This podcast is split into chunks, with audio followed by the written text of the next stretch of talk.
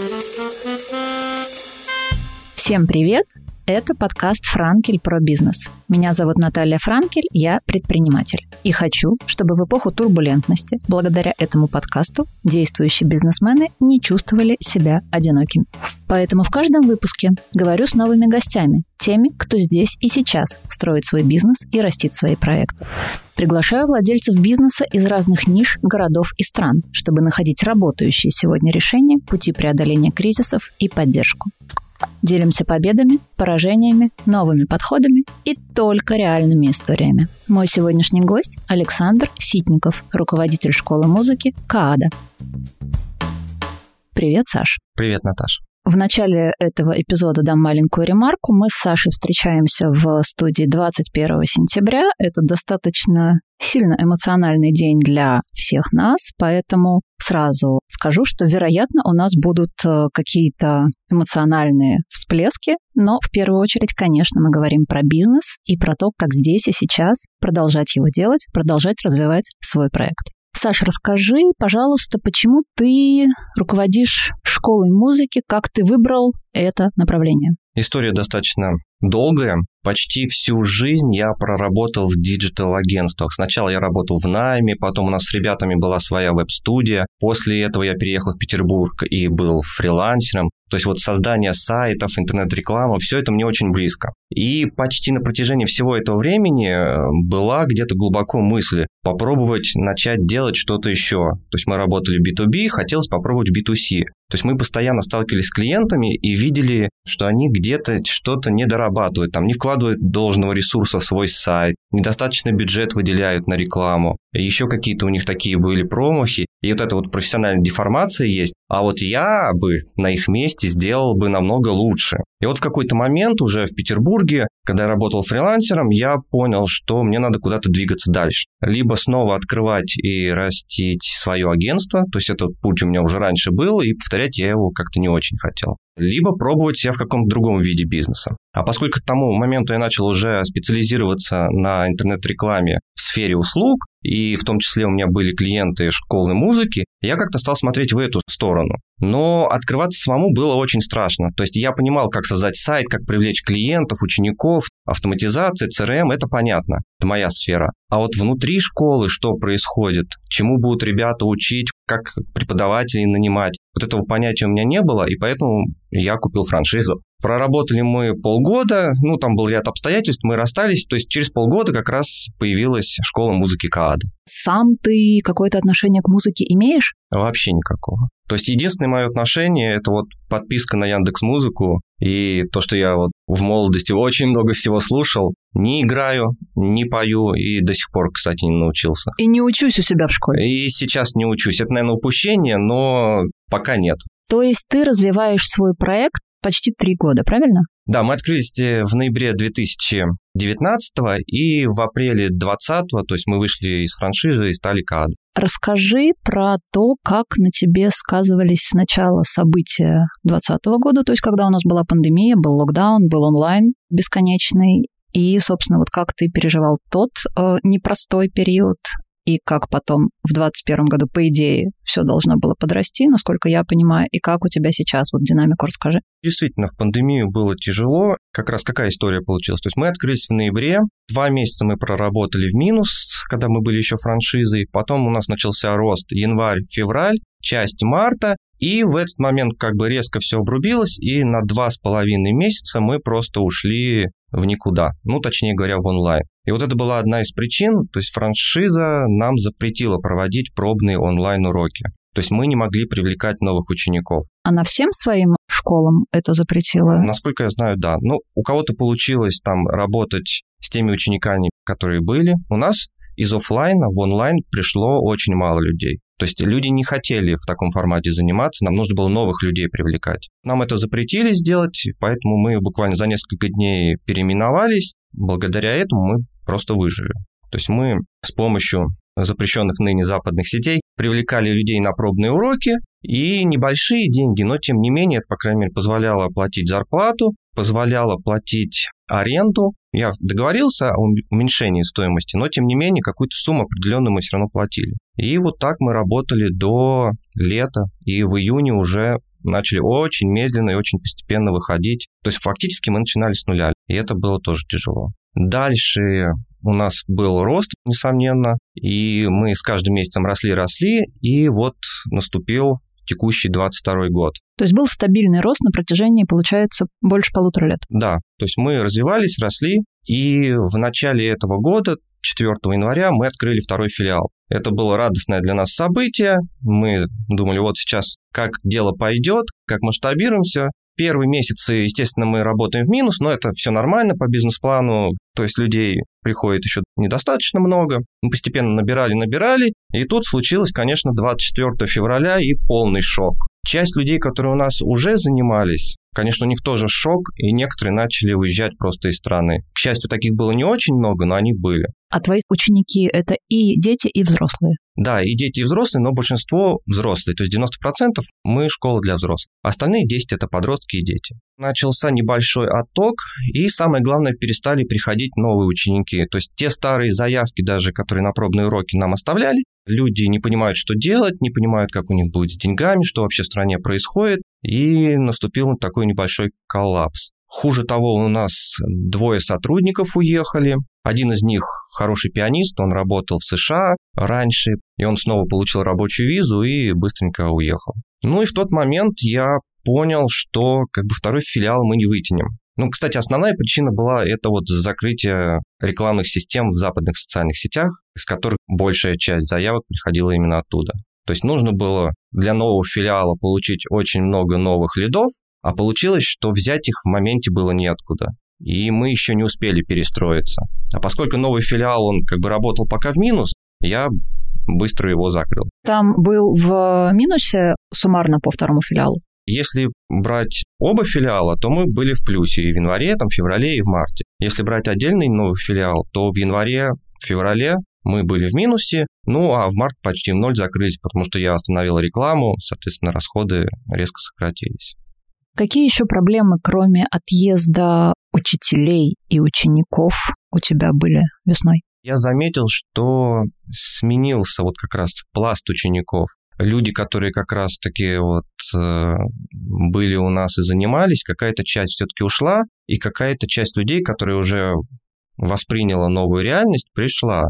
Основная проблема все равно была с рекламой. Лидогенерация, то есть, к сожалению, ни одна практически школа ни в Петербурге, ни в России не живет исключительно там по сарафанному радио, либо за счет такого горячего спроса. То есть нам нужно постоянно поток холодных еще дополнительно лидов из социальных сетей, их не стало. Пока мы перестраивались на Яндекс, на РСИА, прошло определенное количество времени, но в итоге, конечно, мы перестроились. И здесь ты как бывший э, такой профессионал в продвижении можешь с уверенностью сказать, что ты использовал все возможности, правильно я понимаю?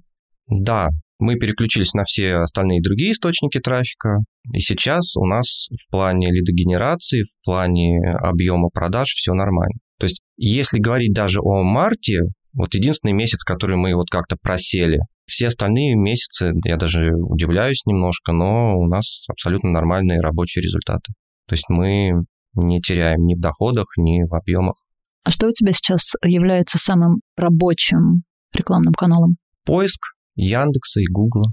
То есть это SEO, по сути. Это важное, по сути, решение, которое я принял еще год назад. Осенью я больше начал денег и вообще внимание уделять поисковому продвижению. И постепенно-постепенно наш сайт полез вверх, и именно оттуда мы сейчас получаем большую часть заявок полностью вложения оправдываются. Ну и также, конечно, контекстная реклама у нас есть и в поиске, и в RCA, и ВКонтакте мы используем, но это второстепенные инструменты сейчас. А дальше вы заводите на пробный урок, да, на абонемент какой-нибудь? Да, схема такая. То есть люди оставляют заявку с рекламы, менеджеры их обзванивают, либо пишут в мессенджеры и назначают им дату пробного урока.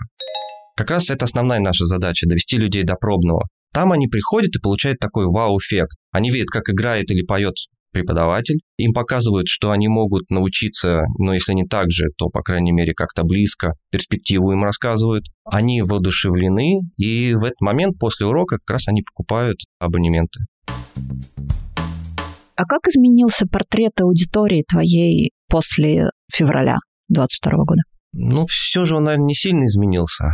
У людей, у которых были проблемы с работой, вот они ушли. То есть кто-то работал, например, на западные компании или там на автомобильные заводы, их либо подсократили, либо в отпуска отправили. А в целом, если говорить так достаточно широко, аудитория не сильно изменилась. То есть наш костяк – это девушки от 25 до 45 лет, если говорить о вокале. Если говорить там о гитаре и фортепиано, там э, мужчин побольше, но все равно процентов 60 это девушки. У нас есть вокал, у нас есть э, гитара, фортепиано и укулеле. Просто сейчас в рамках того помещения, которое у нас есть, у нас даже ударные не влезут. Просто банально их некуда ставить. Нет кабинета.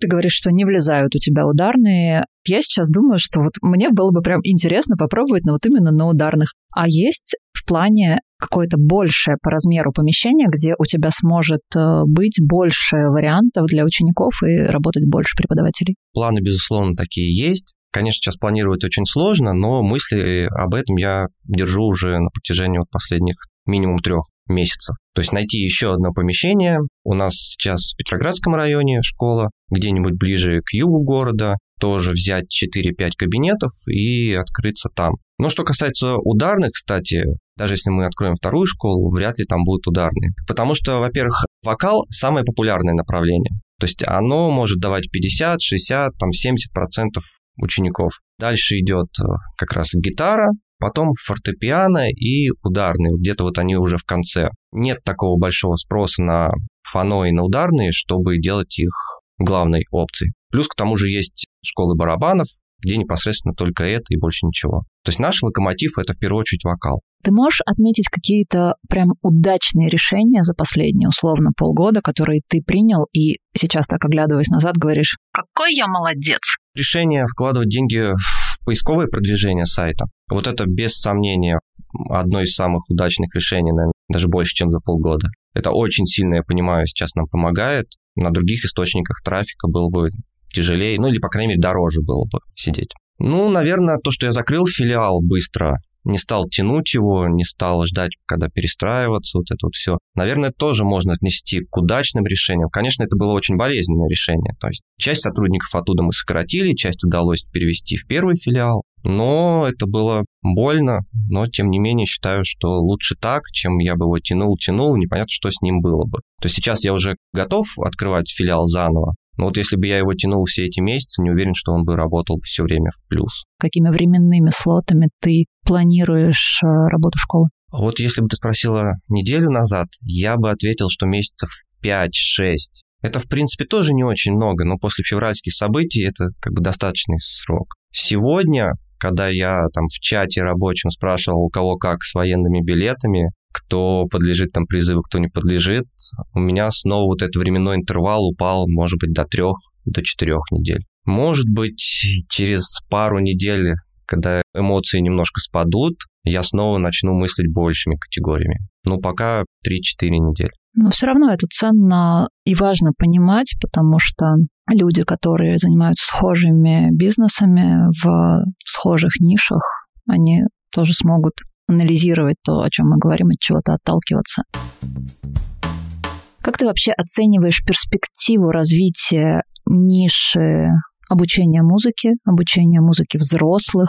Мне кажется, что сейчас рынок, он и не растет, но и не падает. По крайней мере, если говорить о Москве и Петербурге. То есть здесь, э, в этих городах достаточно много уже школ. Не скажу, что рынок прям полностью насыщен, но он, наверное, близок к этому. Не вижу, за счет чего он может сильно вырасти. Если говорить о городах-миллионниках и о городах, например, с населением 500 тысяч и там побольше, то там школ поменьше, и там, наверное, есть еще рост, куда могут прийти новые школы и активно, успешно развиваться. Но опять же, делаем оговорку, все зависит от коммерческой составляющей, сколько у людей будет, что называется, денег на руках. Чем меньше город, тем, мне кажется, больше сказываются вот эти финансовые проблемы на людей, тем может оказаться там меньше желающих. Ну, в целом я не вижу вот такого... Если более-менее какие-то доходы у людей останутся, то никаких резких падений нашего рынка я не вижу. Мне кажется, он достаточно стабилен. То есть люди интересуются, люди будут заниматься. Ну, вот я могу, кстати, сказать, что школа музыка вот для взрослых это же не только про образование, это больше про хобби. То есть минимум 50% это хобби. Сегодня люди там занимаются лепкой кувшинчиков, сегодня они пошли на гитару, потом фитнес и так далее. То есть мы, по сути, конкурируем со всей сферой вот такой досугово-образовательной, развлекательной. Если у людей останутся деньги на себя, то, безусловно, они до нас дойдут и будут заниматься, потому что это им нравится, это эмоции, это возможность разгрузить голову, отвлечься от каких-то проблем. Так что тут я не вижу больших проблем. Я еще знаю, что у ряда людей пойти заниматься именно вокалом это про закрытие какого-то детского гештальта, когда ну, не было возможности или не было у родителей какого-то фокуса на ребенке и на том, что ну, девочка очень хочет петь. А потом она вырастает и уже самостоятельно за свои деньги, там, в свое свободное время идет, поет. И у меня прям есть подруги, которые ходят петь просто, ну, такой just for fun, вообще без каких-то амбиций, ну просто потому что мне в детстве не дали петь, а теперь вот я выросла и хочу это делать. Получается, что вы даете как раз им вот это решение. Да, и много людей таких же не только на вокале, но и на гитаре среди парней, которые приходят и говорят, да, мы с детства хотели научиться играть на гитаре. Но вот как-то не сложилось. Сейчас, там, например, мне 40 лет, дети более-менее взрослые, стабильная работа, у меня есть какие-то деньги, которые я могу потратить на себя. Вот хочу играть для себя, там, может быть, где-то в компании буду играть свои любимые песни, там, например, русский рок. Таких людей много. Я даже больше скажу, людей, которые приходят с какими-то серьезными профессиональными задачами, например, вокалисты, которые хотят чего-то конкретного, либо на конкурс, либо у них есть какая-то проблема, которую они хотят решить. Их подавляющее меньшинство. Большинство людей воспринимают это вот просто желание души, хобби, вот, отвлечься, реализовать детскую мечту. Вот все что-то из этого рода.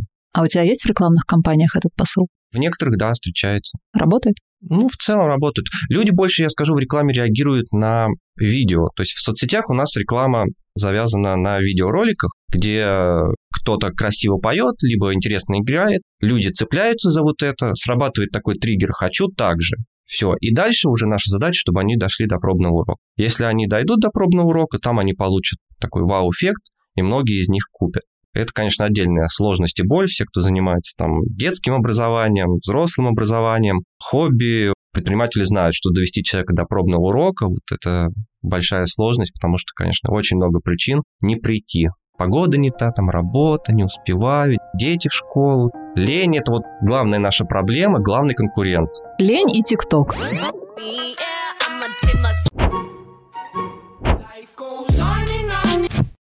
ТикТок меньше. В ТикТоке нет новых роликов, наверное, многие уже все просмотрели. Вариант не идти и остаться на диване, там сериал посмотреть, особенно когда в Питере плохая погода, дождь, там слякоть, снег, так не хочется. Ну, вот наша задача напоминать людям, говорить, что у нас классно, приходите. Ну, летом обратная история. Наоборот, погода хорошая, хочется всем гулять, там, в отпуск, на даче. Опять же, дойти сложнее. Играть на той гитаре те песни, которые они успели выучить в какое-то межсезонье. Да, это проблема, ну, как бы она решаема. Как бы норма в нашей отрасли, что те, кто оставляет заявку, доходят там дай бог, 30%, 40%.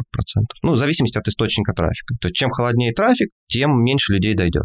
Что логично, как везде. Мы с тобой заговорили про что-то типа сезонности. Расскажи про сезонность в твоем бизнесе и как вы с ней боретесь. Сезонность у нас начинается с сентября и до конца весны у нас можно считать высокий сезон летом более низкий. Но тут у нас, безусловно, есть преимущество над детскими школами, потому что те, кто работает только с детьми, каникулы все уехали, там дети к бабушке, их все лето практически не видно, не слышно. Со взрослыми, конечно же, чуть-чуть попроще. Есть отпуска, есть дачи, но все равно люди не уходят на три месяца в отпуск. Кто-то уехал, кто-то вернулся и готов заниматься. Но без сомнения я вижу каждый год, что привлекать новых учеников летом сложнее. То есть стоимость заявок растет, люди хуже доходят. Если говорить, например, более короткими временными промежутками, то в прошлом году у нас июль был таким месяцем, когда больше всего люди уходили в отпуск, мы чуть-чуть проседали. В этом году, на удивление, июль у нас вообще был отличный месяц, как обычный,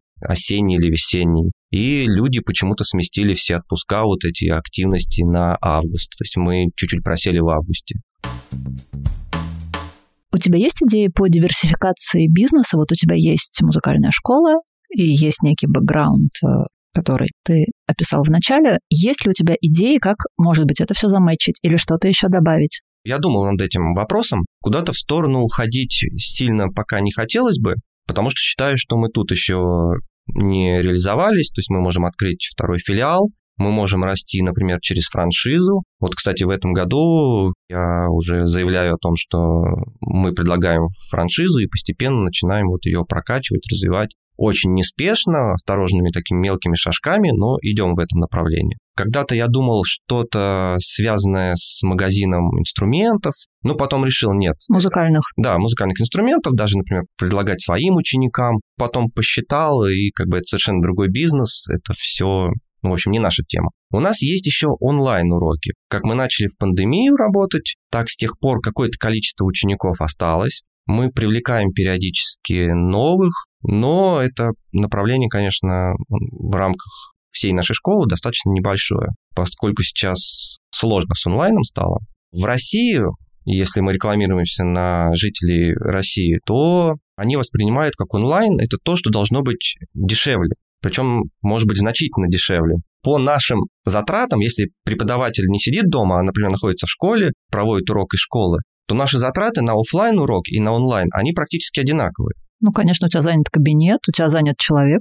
Да, совершенно верно. То есть у преподавателя может быть расписание один офлайн урок, потом онлайн, потом снова офлайн. Он никуда не убежит. То есть затраты у нас такие же, а продавать мы это должны дешевле, потому что люди не покупают. Мы пробовали привлекать русскоговорящих, живущих э, за границей. Практически все наши ученики, которые с нами онлайн занимаются, они оттуда. Но сейчас с этим, во-первых, сложности рекламные инструменты отпали многие, и сложности с оплатой, это либо с большими комиссиями они должны платить, это препятствие для них, поэтому остались только самые такие верные, и новых привлекаем очень мало сейчас на онлайн. Расскажи про то, какая команда должна быть у музыкальной школы. В первую очередь, конечно же, преподаватели. То есть от них зависит э, очень многое. Купит человек или не купит, минимум наполовину зависит от того, как прошел пробный урок. У нас несколько преподавателей, соответственно, по вокалу, по фортепиано, по гитаре, администраторы. В моем случае это люди, которые полностью отвечают за школу. Пока он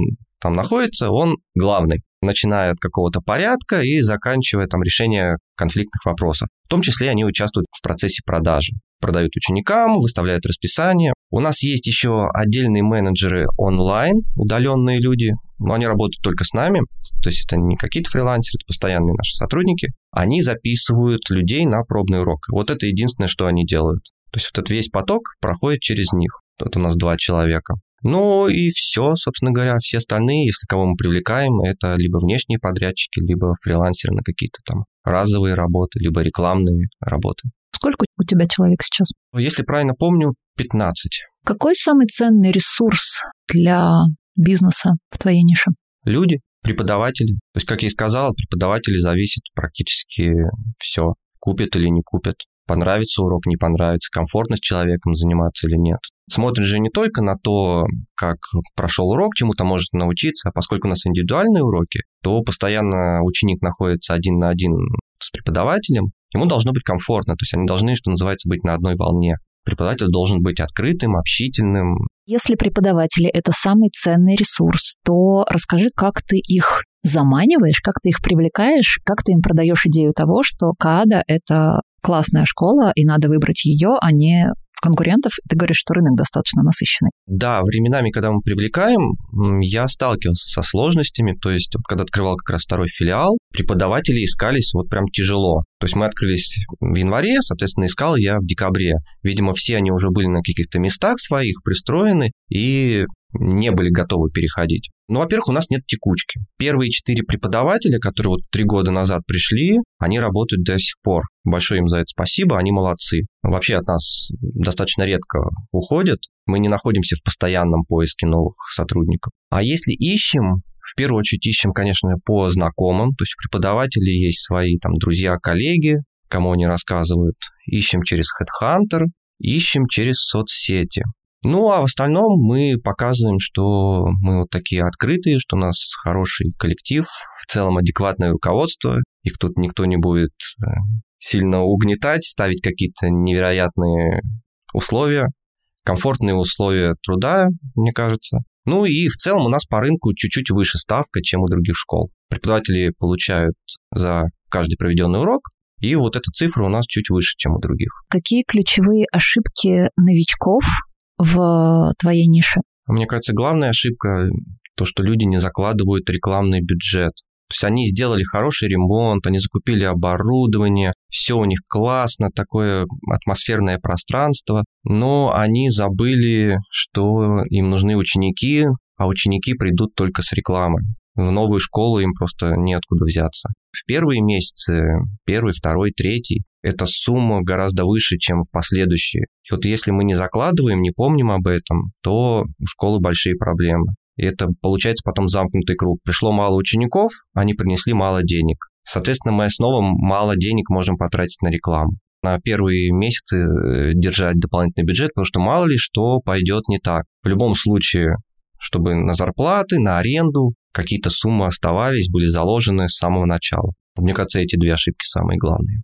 Здесь, опять же, очень пригождается твой бэкграунд, который знает все про продвижение и про то, насколько важную роль ему нужно отводить в бизнесе. А, ну вот еще один момент вспомнил. Работа с CRM. Я удивился, но до сих пор даже некоторые достаточно крупные школы где-то расписание ведут в каких-то Google табличках, Google календарь у них. Но это очень странно в 2022 году. Конечно же, таких школ становится все меньше и меньше, но совет однозначно. Если вы открываетесь с первого дня, вот есть специализированный CRM для школ, то есть без вариантов. Туда все автоматизировать, все удобно и стоит какие-то в целом копейки для бизнеса. Там 2-3 тысячи, может быть, это в месяц. Выгоды намного больше. Расскажи какой-нибудь эпичный фейл, который случился с тобой за время руководства школы. У нас есть пара эпичных фейлов, связанных с помещением. Самое первое помещение наше, которое мы арендовали, было в жилом доме. Мы работали на первом этаже. Это очень важный момент для музыкальных школ. То есть первый месяц мы работаем, все хорошо. Второй месяц тоже работаем, все хорошо. На третий месяц просто прибегает какая-то разъяренная женщина сверху, соседка, там была какая-то коммуналка, и начинает просто орать. Мы мешаем, ужасно шумно. Она терпела три месяца? Мы только начинали, у нас было не так много уроков, видимо, как-то ее это не сильно напрягало. Стало больше уроков, ее почему-то это стало напрягать. Мы сделали дополнительную шумоизоляцию в кабинетах, но это вообще никак не помогало. То есть на второй этаж нас не пустили послушать вот пиковое звучание. Может быть, мы не так уж и сильно шумели, ну, как бы, если ты там лежишь и прислушиваешься, то есть это зависит от человека, то проблема будет. И это никак не решалось. То есть они буквально в смысле стучали нам по батареям. И наши гитаристы играли, даже ритм начали держать по вот этому вот звуку. Кончилось все тем, что мы просто переехали. Вот это наш самый главный фейл. Ну, что еще было? Однажды мы соседей затопили снизу. Это вот уже в том помещении, в котором мы сейчас находимся. Как раз на стадии ремонта, было буквально несколько дней до открытия, мы вешали карнизы. И трубы у нас шли в стене, трубы отопления. И где они были, мы так точно не знали.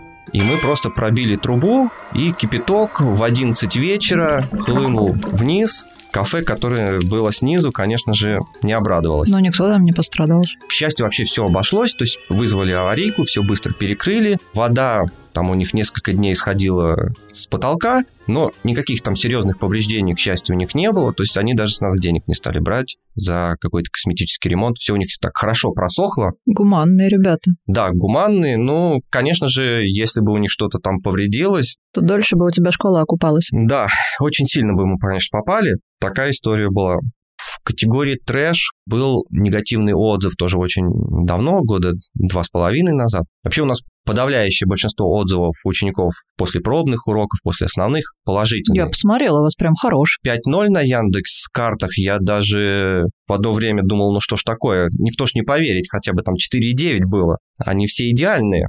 Ну вот одна женщина как раз, она не на Яндекс картах оставила, она написала нам куда-то в личные сообщения, она написала вообще худшее впечатление месяца вы. У вас руководитель дурак или вообще не понимает, что происходит. Да вы просто секта какая-то. Я заскриншотил это сообщение, до сих пор храню. Мы, конечно, так и не поняли, что на самом деле произошло. Вроде, ну, просто прошел обычный пробный урок. Она вышла, ну, ничего не сказала и ушла. А потом выдала такой отзыв. Ну, так тоже бывает, весело. Как ты считаешь, какие качества являются важными для предпринимателя здесь и сейчас? Настойчивость, умение идти к цели шаг за шагом, что бы ни происходило, несмотря на внешние факторы. То есть идти и не сдаваться.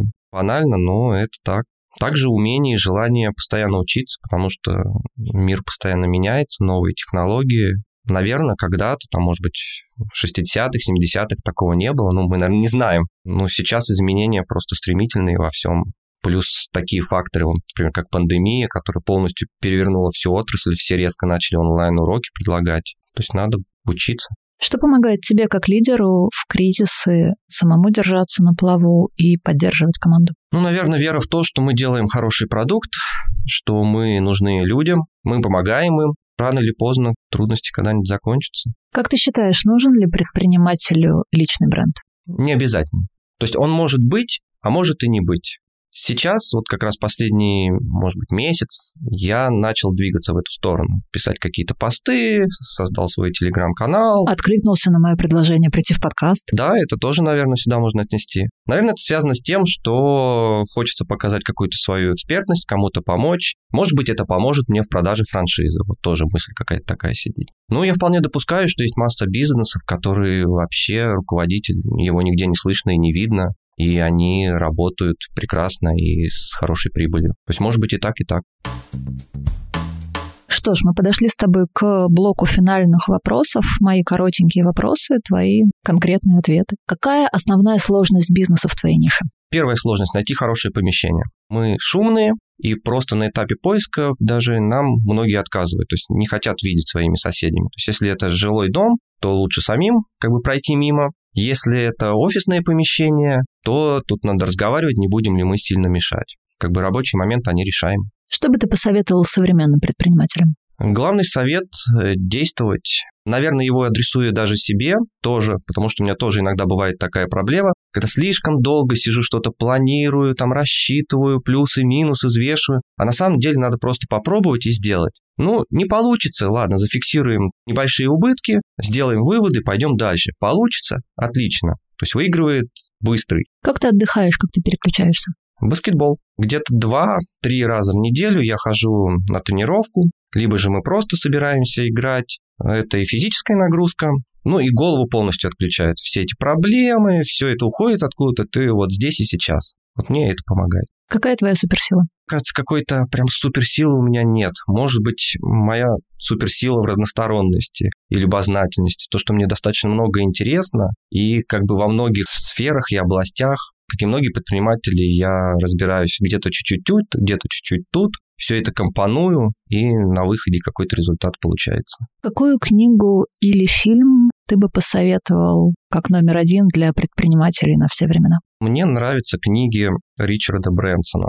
В принципе, любая, там, бизнес-стиль, Virgin, там, обнаженный бизнес, любая. Он умеет вдохновлять. У него бизнес как такое приключение большое по жизни. Мне кажется, вот это очень круто. Спасибо тебе большое, Саша. Мы, кажется, поговорили про то, что реально поддерживает каждого предпринимателя. Это просто ежедневно, планомерно продолжать делать свое дело. Спасибо тебе большое. Спасибо, Наташа. Нам с вами пора прощаться. Внедряйте, применяйте и не опускайте руки. Подписывайтесь на нас на всех платформах, где вы любите слушать подкасты. Ставьте звездочки и сердечки. И если есть вопросы, я на связи. Ссылка на канал в описании.